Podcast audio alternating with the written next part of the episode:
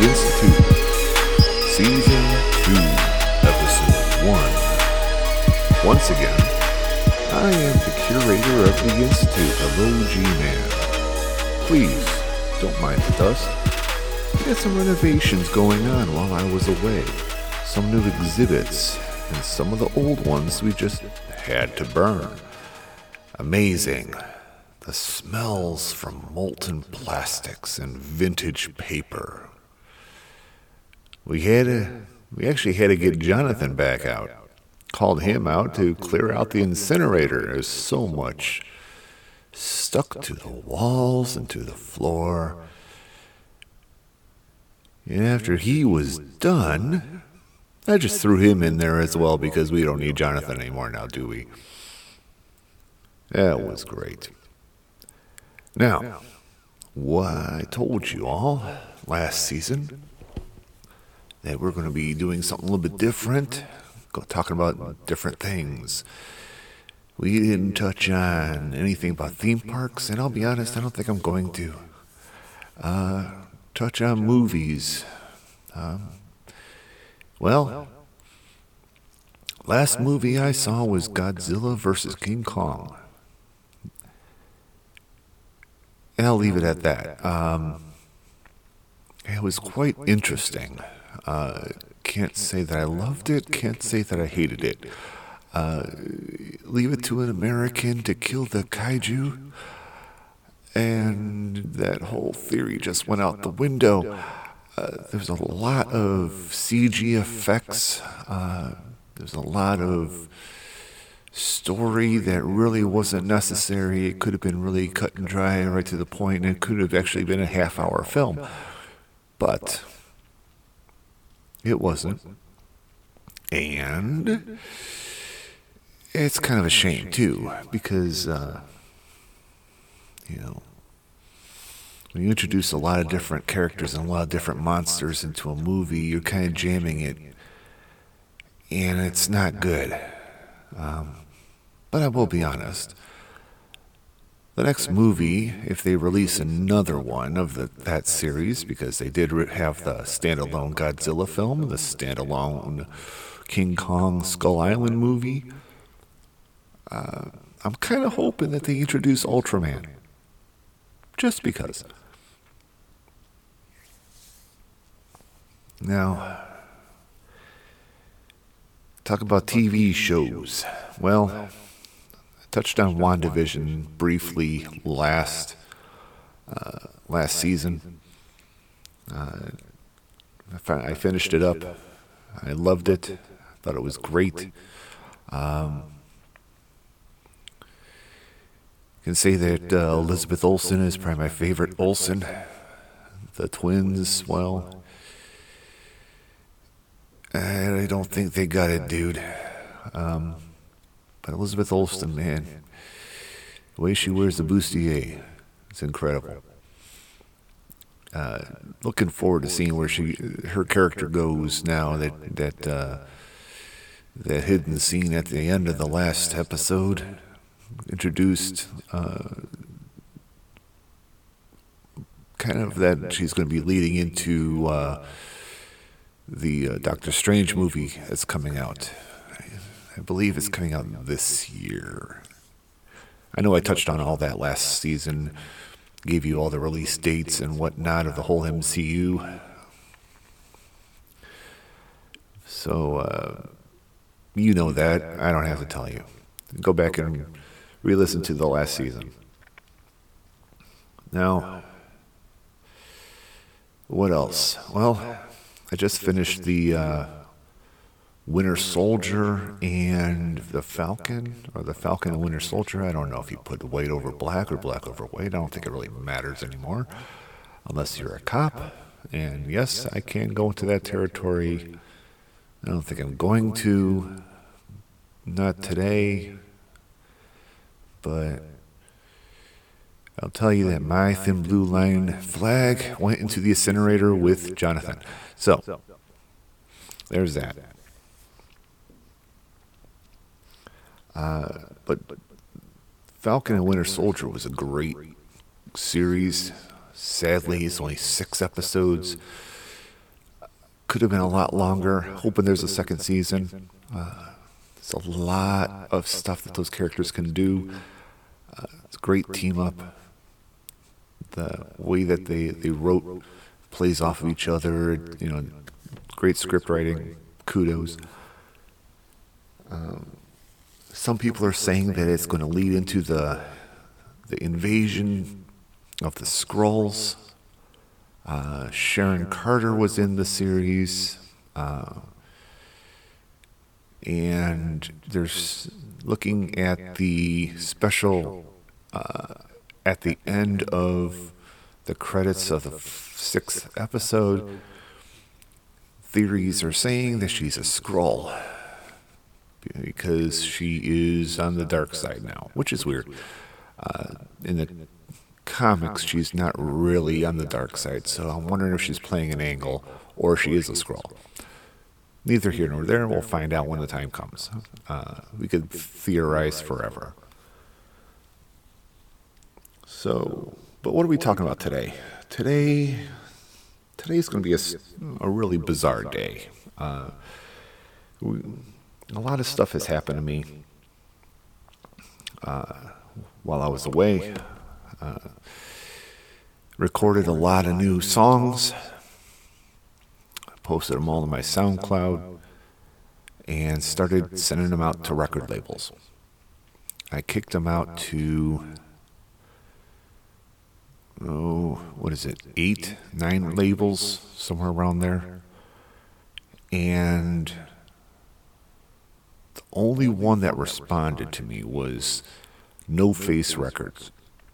Now, a lot of people are trying to figure out what the hell is No Face. Well, No Face is not like, uh, you know, the really cool labels like Warner Media or uh, Roadrunner from back in the day. You know, my favorite band, Type O Negative, was part of Roadrunner. That was great. Uh, they're not, you know, they're not part of any of the EMIs from way back. Uh, no BMGs. No, it, it, no face is since I produce electronic music, uh, house, techno, and why not tech house? It's a combination of both. Uh, those of you that don't know what those are, I thought I'd dive into what house music is and what techno music is. There are brief histories on them both and uh, yeah, I'm trying to give you a little bit of a backstory here. Uh, maybe you'll learn a thing or two, learn a little bit about me, and uh, what we got going on here at the Institute this season. Uh, might actually turn into a season of my rise and or fall or brick wall with the record recording industry. So currently, where I am with No Face is uh, I had sent over today, matter of fact, four of my recordings and um, gave them the hard originals. They are reviewing them, they are mastering them, they are mixing them, they are leveling them. And uh, then we're going to work with a we have a distribution firm. Uh, well, I shouldn't say firm. There is an aspect of the company, and that is going to handle the distribution of my music to other artists and other labels to um, get my music in the hands of the people that will actually play it. So, who knows? I got I submitted four re- recordings uh, each one could be under a different label. Fathom that. Uh, so, that's neither here nor there.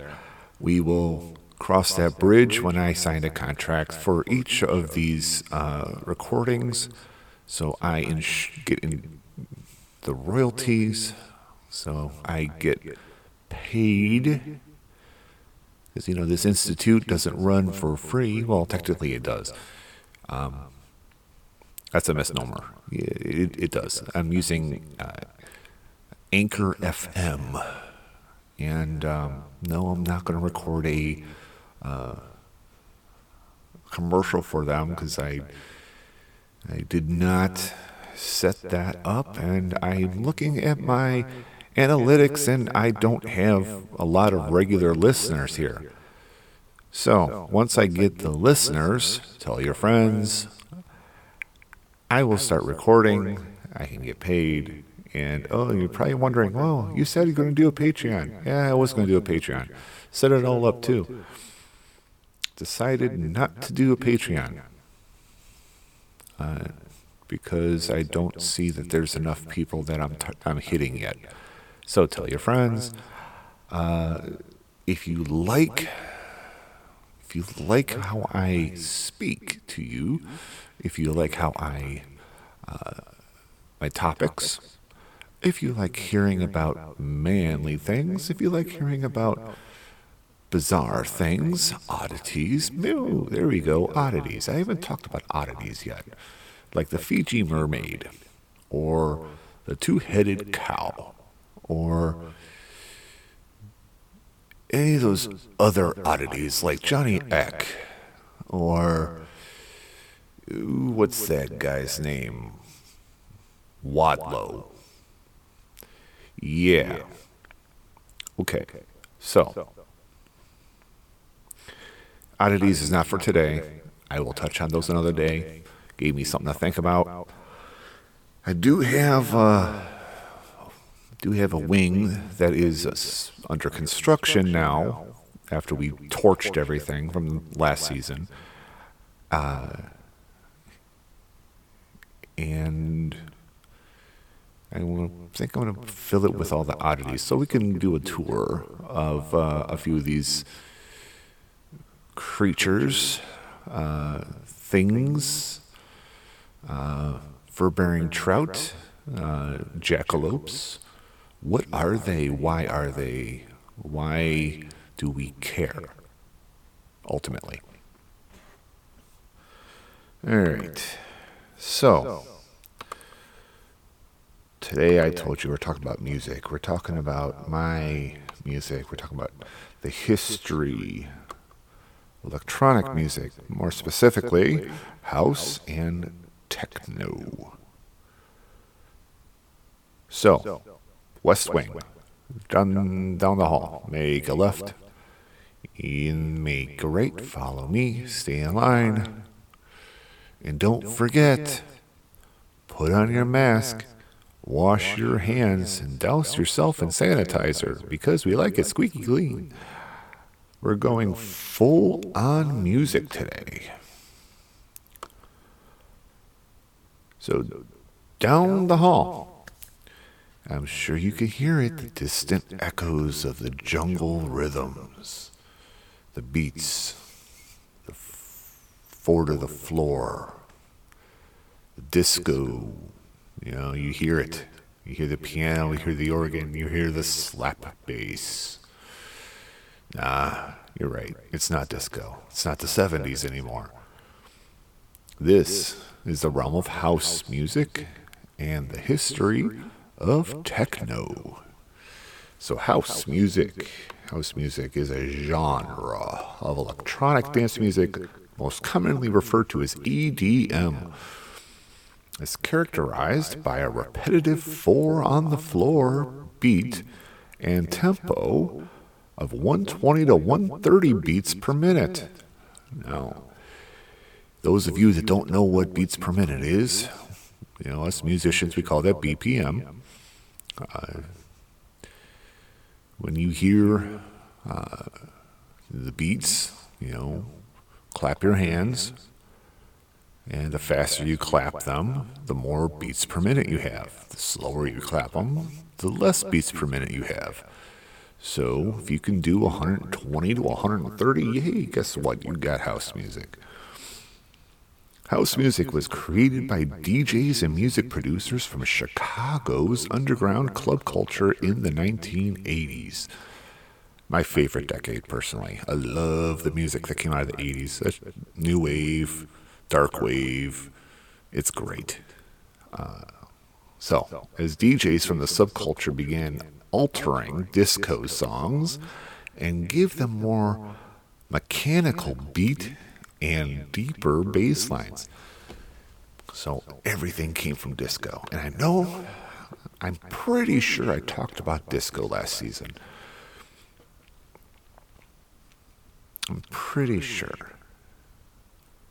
But even if I didn't, I'm sure you all know what it is.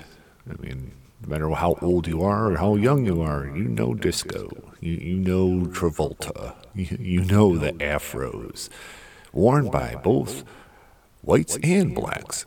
So, let's, let's dance our way and see what else we got. So, the genre was pioneered by DJs and producers mainly from Chicago and New York, such as, now this is old school, Frankie Knuckles, Larry Levan, Ron Hardy, Jesse Saunders, Chip E., Steve Hurley, Mr. Lee, Farley, Funk, Marshall Jefferson, Future, and others. Now, I love Marshall Jefferson. I use his stuff in the currently. Uh, oh, one song in particular, and it's it always hits when I go when I play it out. Always, always hits. So yeah, it, this stuff doesn't go away. So from the beginnings in Chicago's club and local radio scene, the genre expanded internationally to London, then uh, to other American cities. So think of that. Starts in America in Chicago, and then where does it go? London, England. So I just can't figure that shit out that, you have a you have this whole thing that's played out and it got it starts here it goes over there and then it comes back here. Because for some reason we all think that london is better than here. I don't know why. I mean, it's just another city. Go figure you know? So then it hits new york and detroit before becoming a worldwide phenomenon. So america chicago all the way to England, London, all the way back to New York, and then back to the Midwest and Chicago. So, what the hell is that? So, house has a large impact on pop music, especially dance music. Uh, what is dance music? Okay, dance music is music that you can dance to, like disco, like house music. Like you, can actually move, you can groove, that you could feel it, you could just rock to it, you could just bop your head, you could do anything. You just got a catchy lyric and you could just sing it. It's dance music.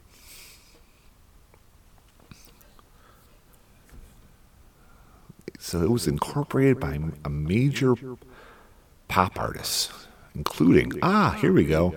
Janet Jackson, Madonna, and Kylie Minogue. Wow. That just blows your mind. It blows my mind. Who would have thought? Who would have thought? But also produced uh, some mainstream hits on its own, such as French Kiss by Little Louie in 1989, or Show Me Love by Robin S. in 1992 or Push the Feeling On by the Nightcrawlers in 92 and 95. It was a double release. Many house producers also did and continue to do remixes for pop artists. Until today, house music has remained popular on the radio and clubs while re- retaining a foothold on the underground scenes across the globe. Now, have I ever remixed a pop song? Yes. Yes, I have. Did I like it? No. I did not. I I don't like it. I don't like how it flows. I don't like it. It doesn't fit me as an artist. I don't feel comfortable. I I don't I don't like ripping people off because that's what I I feel when I remix something. I feel like I'm ripping somebody off. But does that make me sad? No. It makes me smart. Because if I take somebody else's material and tweak it just so much,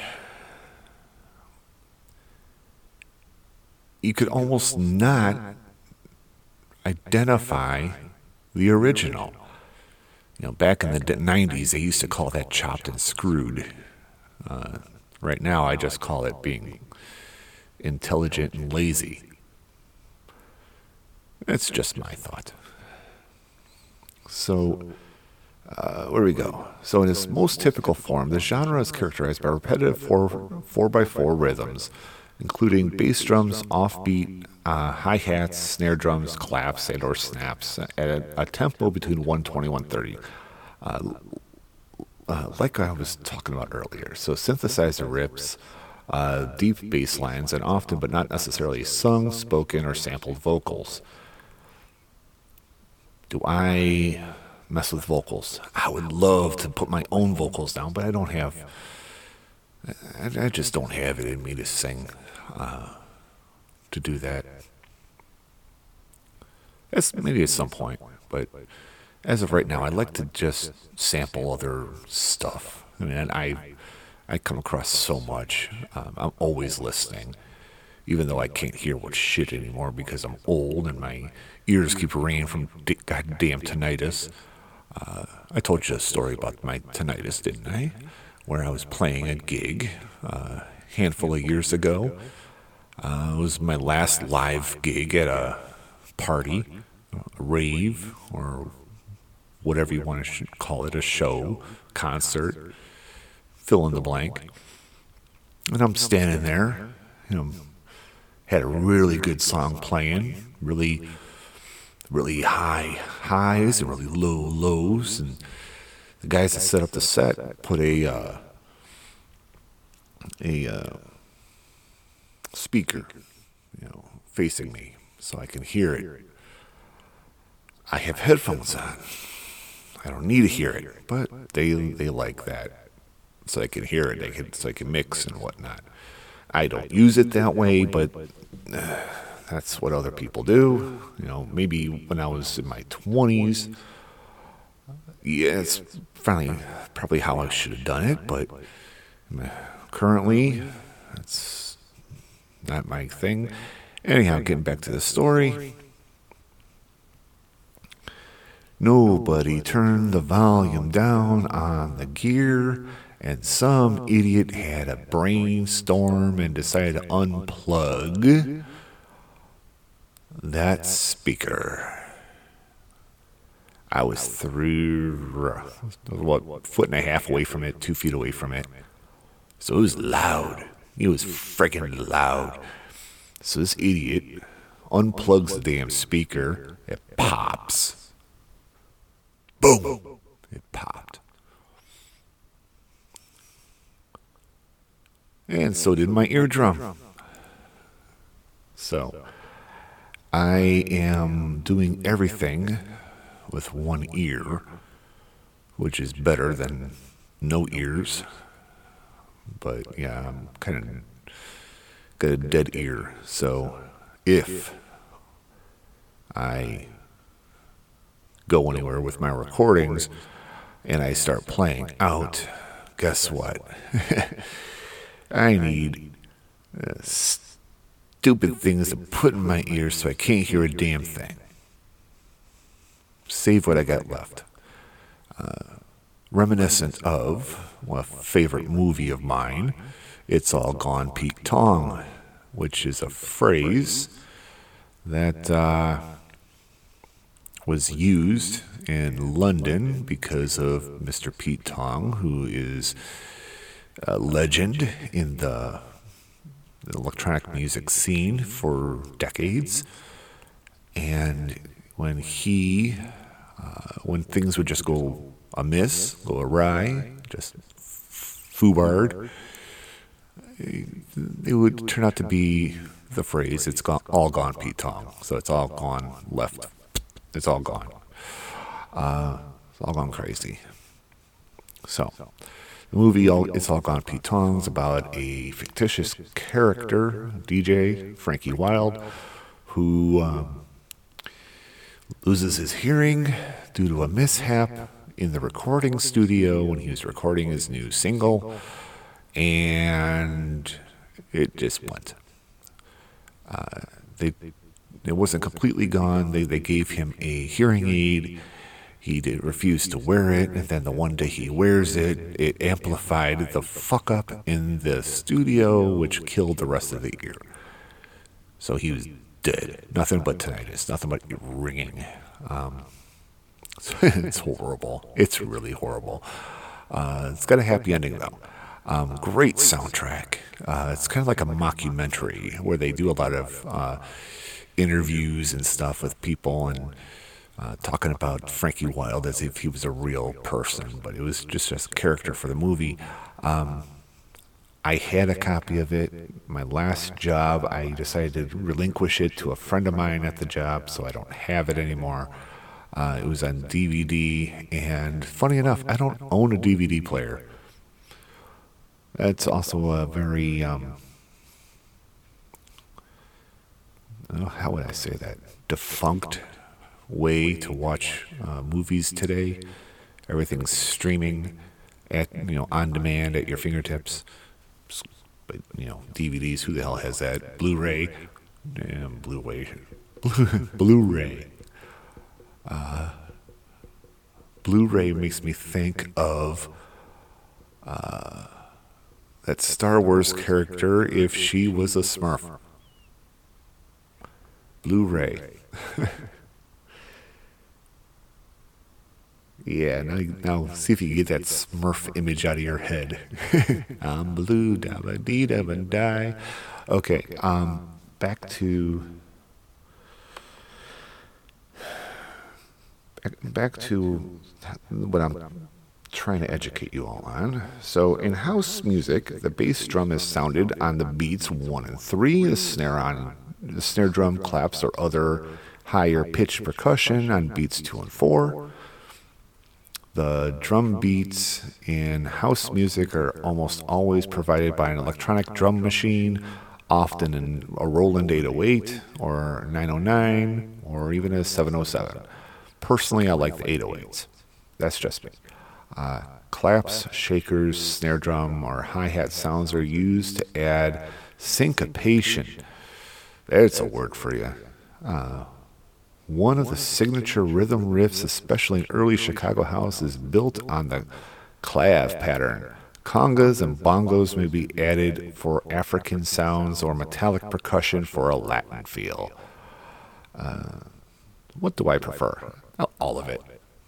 All of it. I, I, I sometimes mix it. I, I make I put the African beats over the Latin beat and create a brand new sound. Uh, I nothing is ever the same. I, I layer so much shit, so you can't really trace what the hell it was supposed to be to begin with. I, I hear a rhythm and I just snag it. I'm like, I'm just to use this. Thank you very much.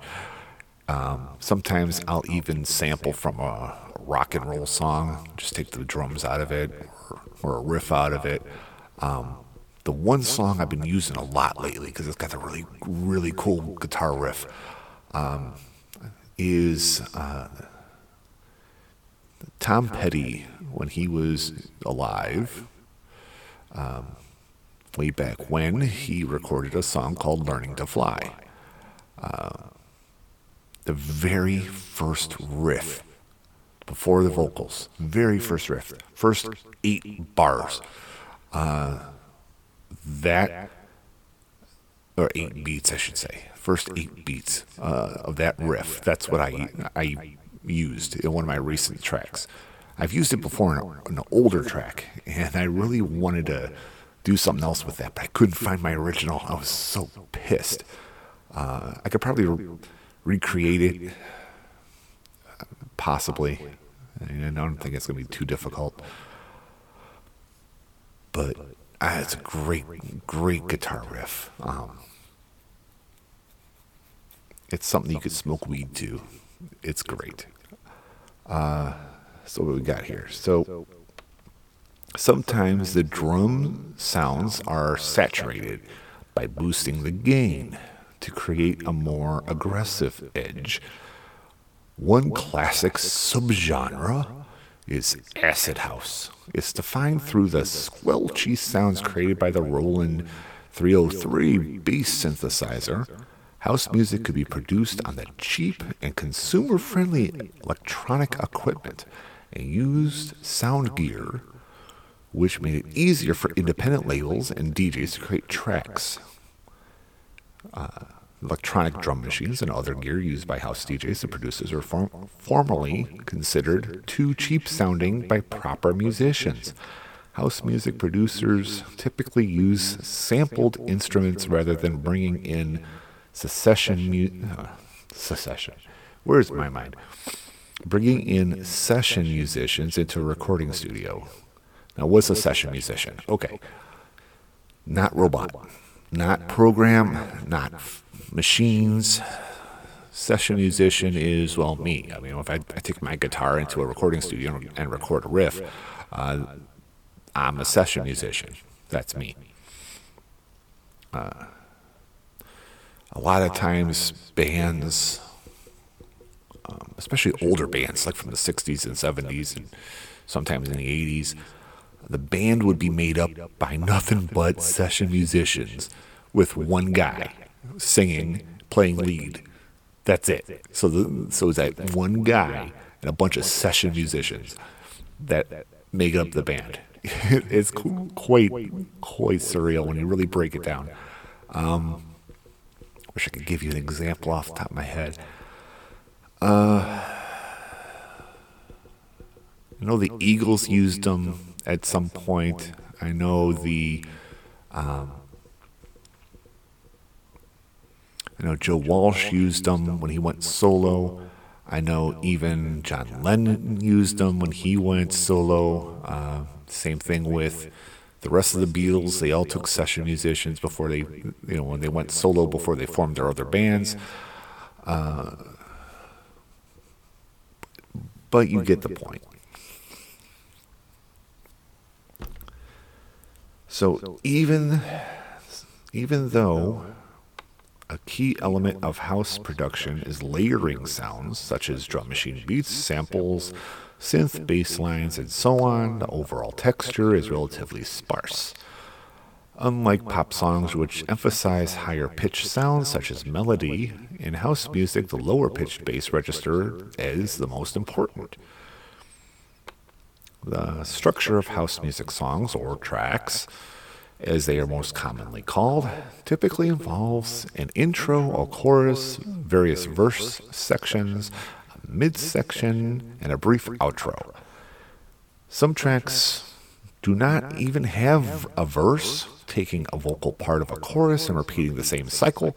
House music tracks are often based on eight bar session, sections, which are repeated. They are often built around bass heavy loops or bass lines produced by a synthesizer and were around samples of disco, soul, jazz, funk, or funk. Re- re- blah, blah. Jazz funk. Who the hell listens to that shit? DJs and producers creating a house track to be played in clubs. Edit a 7 or 8 minute 12 inch mix if the track is intended to be played on a radio, a three and a half minute radio edit is used, unlike trance music. Ooh, here we go. I wish we could talk about trance today. Um, trance was my first love when I was young, which is designed to keep building in intensity. Uh, that's trance House music tracks are more consistent and rather based on playing with the constituent parts and bringing them in and out in subtle way. House tracks build up slowly by adding layers of sound and texture and increasing the volume. House tracks may have vocals like a pop song, but are commonly known as minimal instrumental music as vocals are not required for the house genre. If a house track does have vocals, the vocal lines may also be simple words or phrases that are often repeated. Yeah, and that's where uh, DJs and house music producers got back in the day got ridiculed because It was considered lazy. It was considered boring. It was considered, uh, you know, everything else. Um, now, as it keeps getting more and more and more popular, you have more festivals in this country that are electronic based, that they're not you know, live musician based. Or if you have a live musician, they are backed by electronic music. So it's because people are cheap ass sons of bitches and they like things that are easy. And here I am. So, where are we going now? We we are going to go and talk about techno music because we're done with the house. We talked about house. We talked about what house has to offer. Um, I one more final note on house music. House music can be very. It's got a very party feel to it, very um, pulsating feel to it. You can grind to it. You can twerk to it. You know, you you, you got you get that rhythm because it's you know four four beats, so four beats per measure. Um, you know,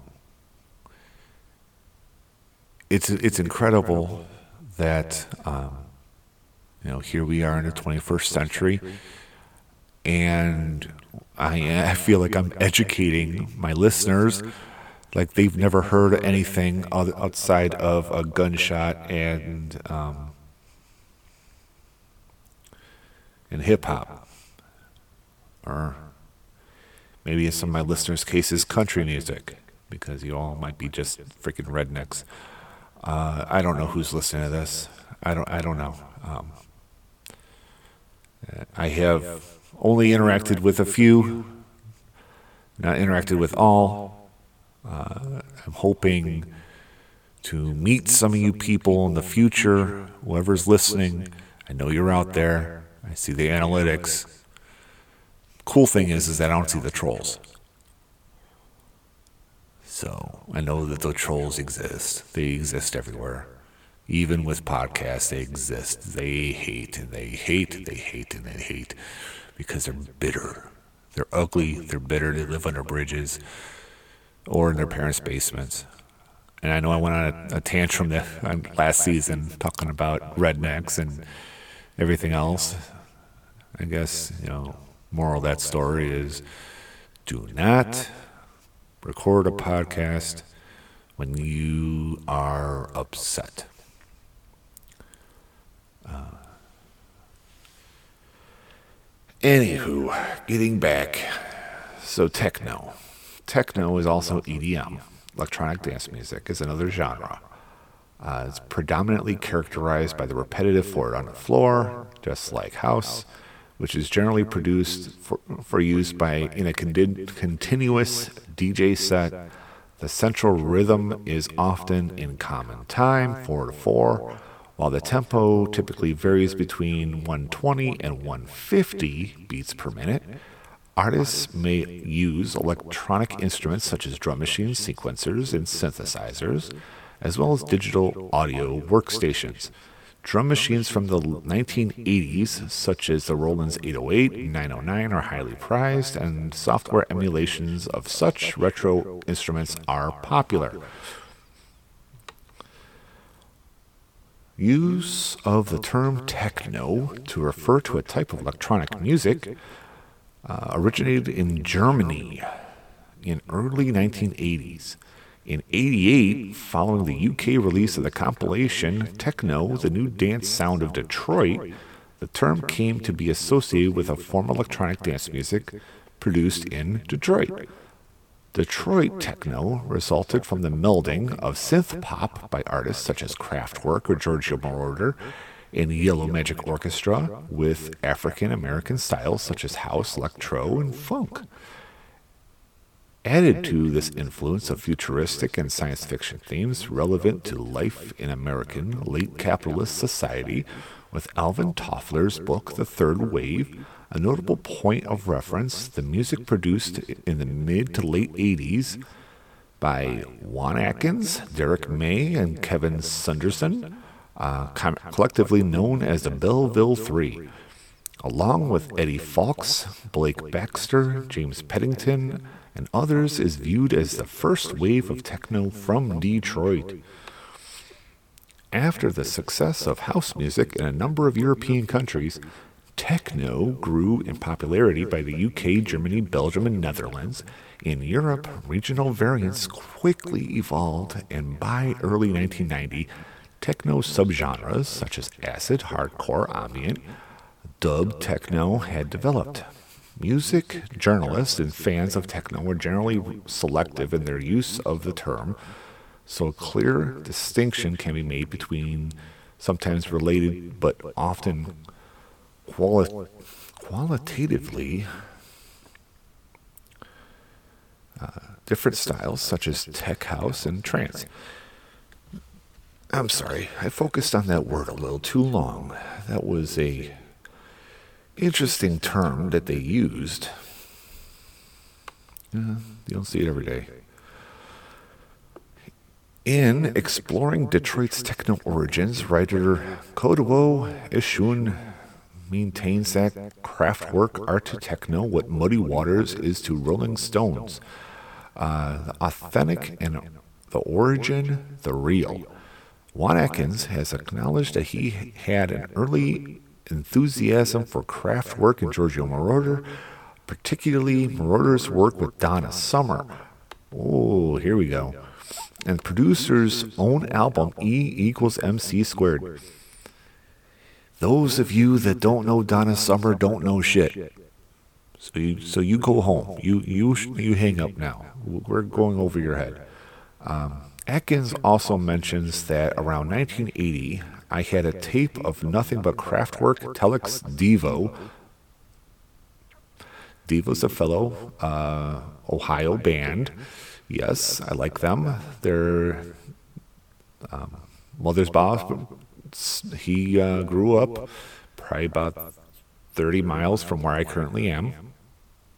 So, oh, and they're currently uh, in, in uh, they're trying to induct them into the Rock and Roll Hall of Fame here in Cleveland. So uh, once they get enough votes, then maybe they might exist. And thus bringing industrial back into the Rock and Roll Hall of Fame. We currently have Nine Inch Nails and Depeche Mode, which kind of like fill a little bit of a void there. Um, so Giorgio Moroder, Gary Numan. Ooh, Gary Numan. There we go. Gary Numan. and I'd like around in my car playing it. So, uh, this is all something that came from uh, Juan Atkins. That's what he was saying. That was the end of his uh, statement. Uh, Atkins also claimed that he was unaware of Kraftwerk's music prior to his collaboration with Richard 3070 Davis as Cybotron which was two years after he had first started experimenting with electronic instruments. Uh, those of you that don't know Kraftwerk, Kraftwerk started messing around with electronic music in the 60s. So while we were listening to the Beach Boys, uh, Kraftwerk was using electronic uh, in, pieces of machinery like calculators and creating musical sounds out of them. And you tell me that the Germans are not all there? I'll point you to the Techno Viking dude. So, where are we going? So Derrick May identified the influence of Kraftwerk and other European synthesizer music in commenting that it was just classy and clean, and it was, to us, beautiful like outer space. living around Detroit, there was so little beauty. Everything is an ugly mess in Detroit. And so we were attracted to this music. It, like, ignited our imagination. Those of you that have never been to Detroit, I pity you. Detroit is a shithole, just like Cleveland. Uh, any of these Rust Belt cities, with the exception of Pittsburgh, which seems to be on a rebound, uh, they need to fry. They burn. They're, they're bad. Bad cities. Bad, bad, bad, bad. Don't come here. Um, unless you live here, then stay. I don't know. I, I, I've been here uh, my whole life, uh, with the exception of living in Florida twice. And um, I don't know. I just keep coming back. Might be because it's cheap to live here. Yes, I said it. It's cheap to live in Cleveland. So if you're short on cash, come to Cleveland. Uh, the joke in Cleveland is at least it's not Detroit. So you draw your conclusion. So May had commented that he he is considered his music a direct continuation of the European synthesizer tradition he also identified Japanese synth pop act Yellow Magic Orchestra um, and British band Ultravox as influences, along with Kraftwerk. Uh, Yellow Magic Orchestra. Now,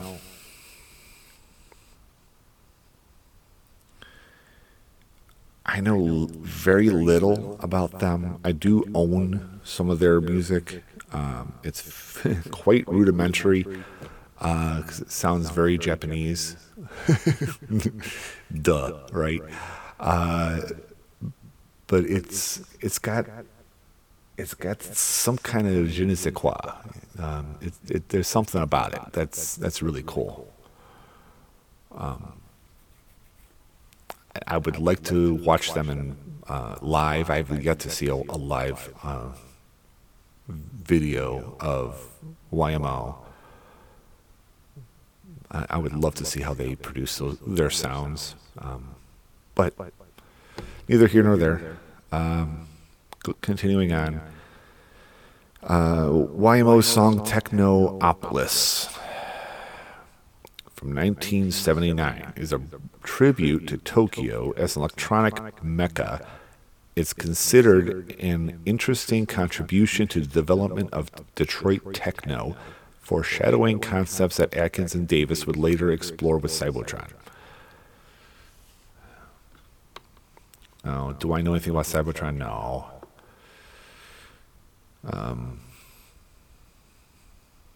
sounds like it's a Transformers thing. So I know back in the day uh, when when people would be DMXing, uh, you know, scratch scratching their vinyl like uh, Grandmaster Flash and and others, uh, they they had a technique that was called a transformer because it sounded like the cartoon, uh, the characters when they would transform from uh, one uh, item like the, the car to the robot. So it was it was kind of cool. So everything is devised from something, and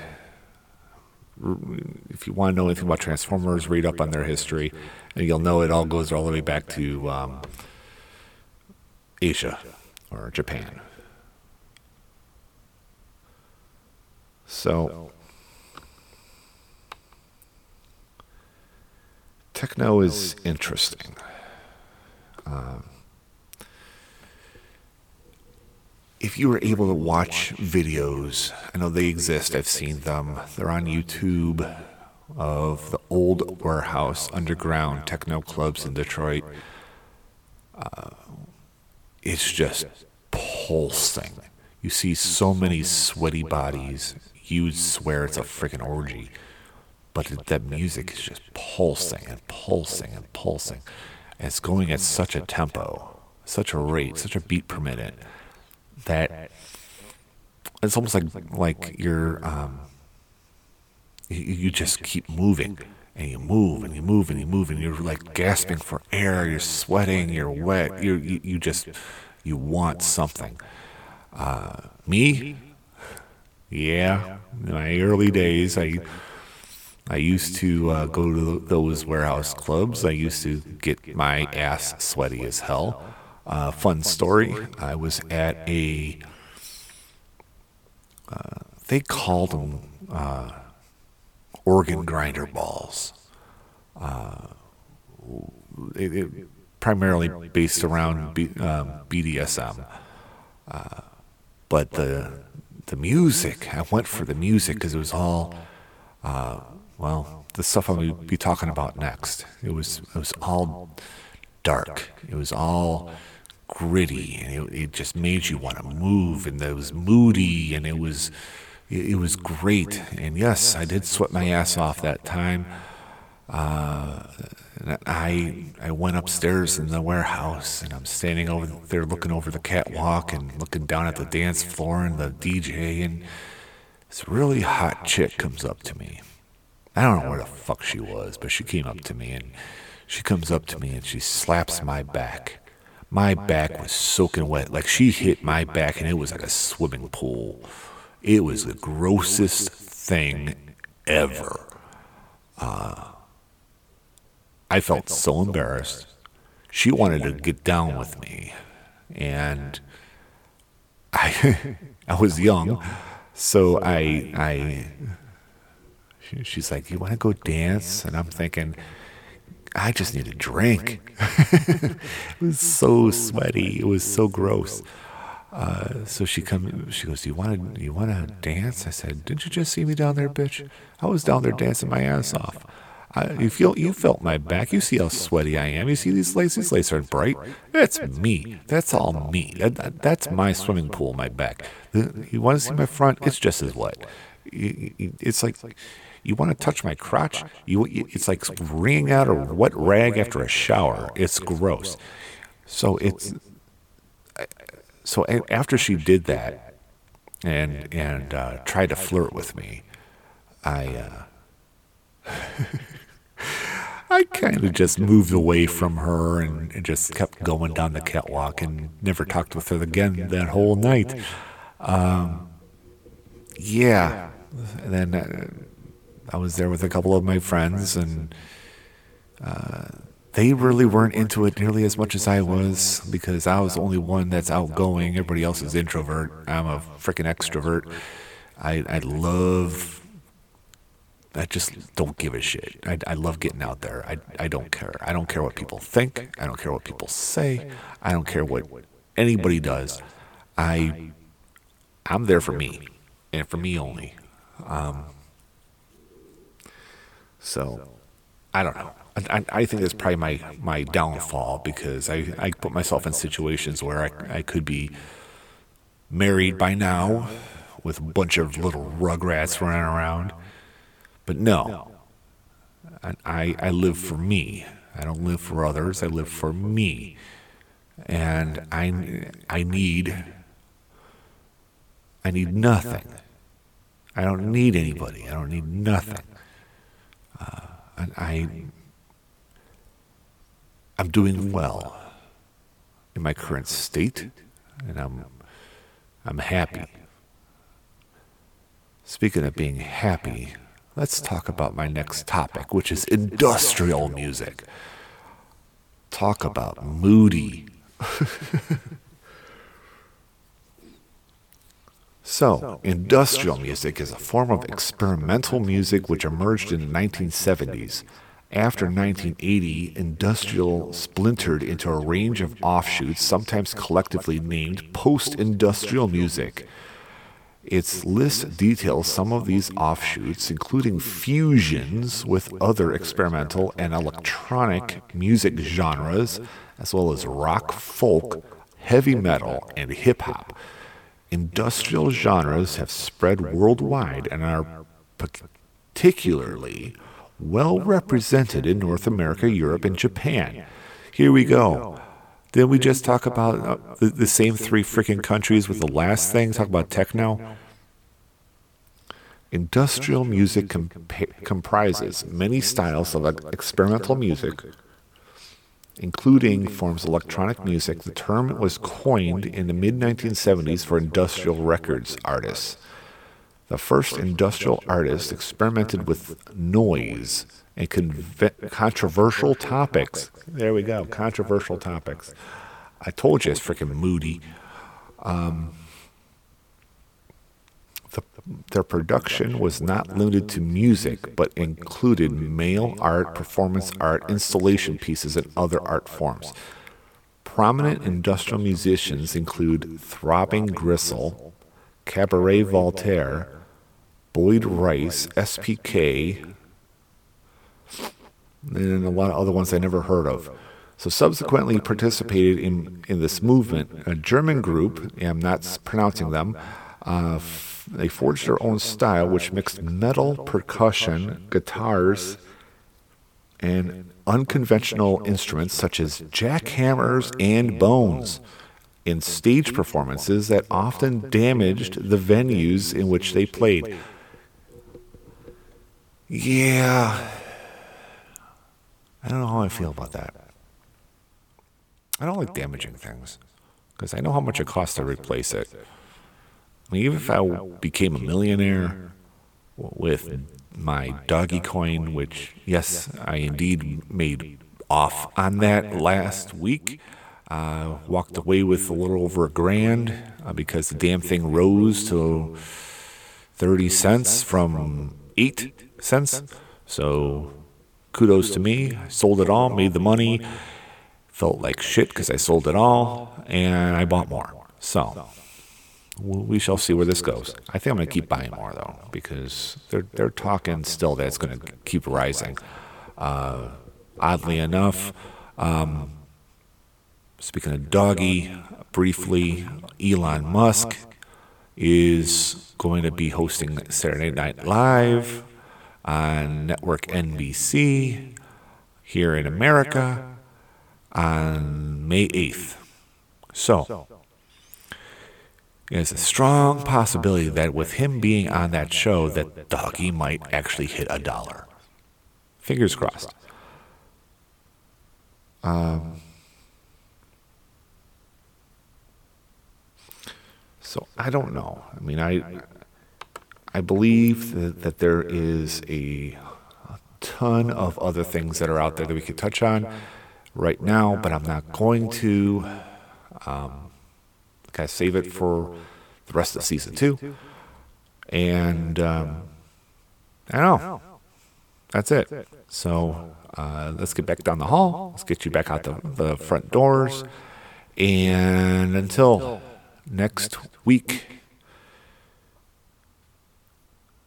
we shall be back with another episode of The Institute.